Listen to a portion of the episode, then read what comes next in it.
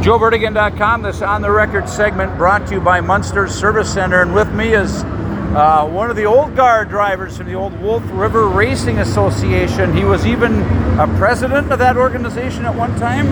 Uh, secretary. Secretary Willard Redant, a Shawnee native. And when I think of the Redants, of course, Kyle Redant is his grandson, who is that, you know, uh, a Shawnee Speedway champion, Dirt Kings uh, standout. But what I remember about the Redants years ago, blue cars, beautiful race cars, and loyal to Ford all the way through. Talk about how it all got started for you. Well, I picked up a used car uh, from Arne Dumke, and uh, we worked together on it for a while, and we decided to uh, alternate driving, but he had other commitments, and he wasn't real good at handling the car. Finally, he just said, why don't you just take it, and I took his number, and away we went. Wow, what year was that roughly? That was probably uh, 72 or 3, something like that. Okay, and you guys ran the Fords. You had the big cars, Torinos, Mustangs. Talk about that that loyalty to the Blue Oval. Well, we started off with uh, Ford uh, Starliners, Oh wow. and uh, both cars were identical. We're just working on the fi- family farm uh, sponsorship, no other sponsors. Uh, we uh, both cars were identical, every nut and bolt. I remember that one was 44, one was A44, right? Yeah, and then we, we wrecked one of the cars uh, doors, and we cut the A out of the uh, panel door panel, and we alternated when we only had one car, and they didn't know what was going on. We- Wow. We, left the track, and we come back with A44, and they didn't even know what happened. Wow. So So talk about let this is you, when you got started early 70s Shawano Speedway. You were part of the Wolf River Racing Association, Yeah. a long defunct group. Talk about the history and the origins of that organization and what tracks they were all involved with at that time. well, they they uh, uh, were running way before my time even. Okay. But uh, they had DePere, Shano, and Seymour was the ones that we ran. Uh, and that's about the only tracks that I, that I know of that we ran anyway. But that was a group that kind of governed and policed itself, and it was just one class back then, late models, That's right? all. That's all. Time, do the time trials, and there was uh, an A and a B feature. So, as a secretary of the club, what were some of the duties that you had over the years? Well, we just kept the minutes. Uh, um, it was kind of an unofficial thing, but that's we, we had some minutes from the previous meeting and uh, always met in one of the taverns someplace.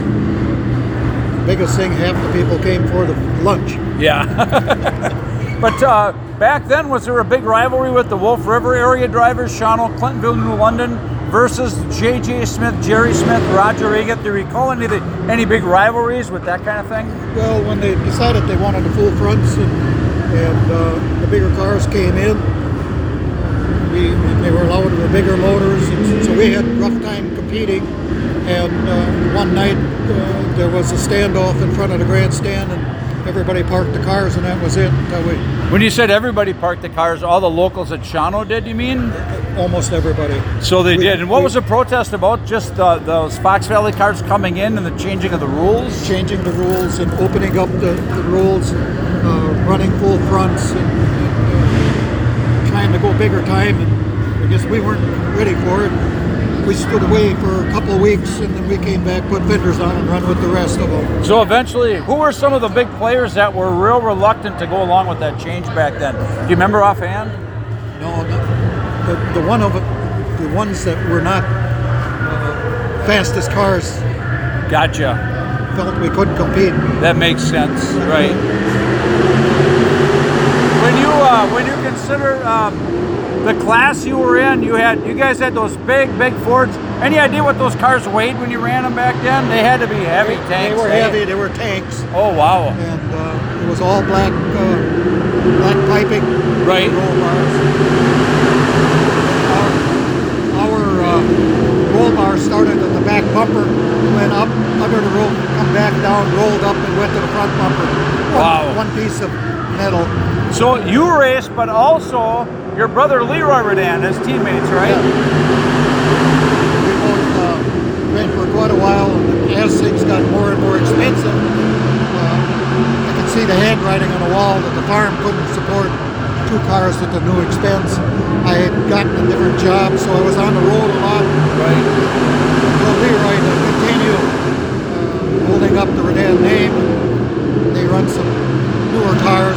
Right. He did a pretty good job. But Leroy ran the Mustang as long as he could, though, against you know all the fabricated cars and stuff. How long did that continue? He ran about five or six years against the big boys. Sure. It was just a family thing. We enjoyed doing what we did, and it was um, it was a fun time. It was more fun than anything else. When you look back on it, um, was it tough to acquire parts for the Ford motors and that thing back then, or not so much? Uh, my dad was out pretty much uh, every uh, two three days a week going to pick up extra motors and stuff. Sure. We used to were able to pull one motor every other week, Right. Oh wow. so, but they weren't made to turn 72. Looking back, Shawano was your home track. Did you have any more or less success between Shawano, Seymour, De Beer? Talk about those three tracks and any differences with them when you were racing career. Didn't have a lot of luck at the beer. No, how come? Seymour was uh, was actually my favorite track. Okay. Um, we came out. One of the memories I got is we came out at Seymour. Um, I had fast time that night and got the green flag. By the time I come out of number two turn, I was in the lead. Sure. And going into number four or three, a car that I had left to pass lost his outside rear axle, and it went upright. It tipped me up at the same time he slid in. I went four on end and three on the side, Oh boy. so it was a quite a ride. And that was the first race of the year. Ouch. So, so when your career, your stock car career ended, you dabbled a little bit in spectator eliminators. Talk about that at Shawano. Well, my mechanic uh, that I had working for me at the time uh, used to race Volkswagens in Texas. Okay.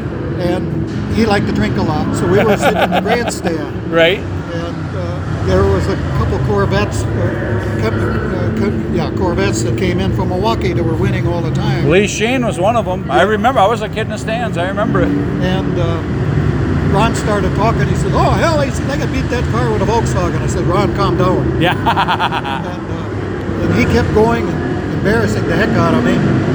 We got the chop and Monday morning, and a lady had brought a little Volkswagen in to just go through it. It was in a haymow for years, Right. and she says, "Safety check it and see if, what it needs."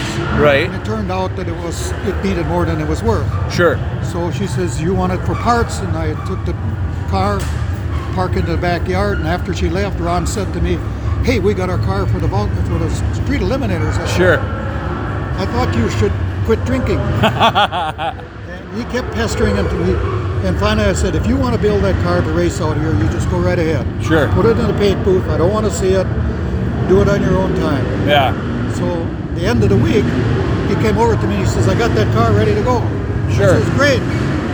Uh, he says, I want you to try it out. I says, it's your car. Right. No, no. He said, I built it for you. He says, I didn't. I never run on a half mile track. Right. I says, the first corner the thing is going to tip over and look like a fool. Yeah. He says, you can't tip it over. I says, so we had a little pasture in the back of my shop. Yeah. I says, I'll tell you what, let's take it out there. I'll tip it over to show you that. The... As it turned out, I couldn't. I Really? was kind of impressed with it. So Wow. we took it. It was the second from last race of the season. Sure. And uh, I pulled into the pit, and all I could remember is the announcer said, now there's the guy with balls. Was it Jerry Rody? Probably. Yes. eh? Oh wow. And uh, so we run, and I, I kind of watched the street eliminator, so I knew which ones were kind of slower. So I jockeyed in line to get alongside of them, and I beat everybody except Shane. Of course, he beat me with, with and the crowd just went nuts. They just Wow. thought that was uh, a great, great thing to have. A, and it was a tired 40 horse engine. I mean, it was nothing special. Right. He had the wheels reversed and a few things. No kidding. So you enjoy chasing around your uh, grandson, Kyle Redant. You got to be pretty proud of what he's accomplished so I far, am, huh? I am. He's doing a good job. He's holding up the Redan name. Uh, of course, we live in uh, Nashville, so Right. we, we come from the suburbs. Nice, He's, uh, makes me proud. nice. Werler Redant, it's been a pleasure and an honor to talk to you. I've been meaning to, get to connect with you a long time. Enjoy the races tonight. Thank you.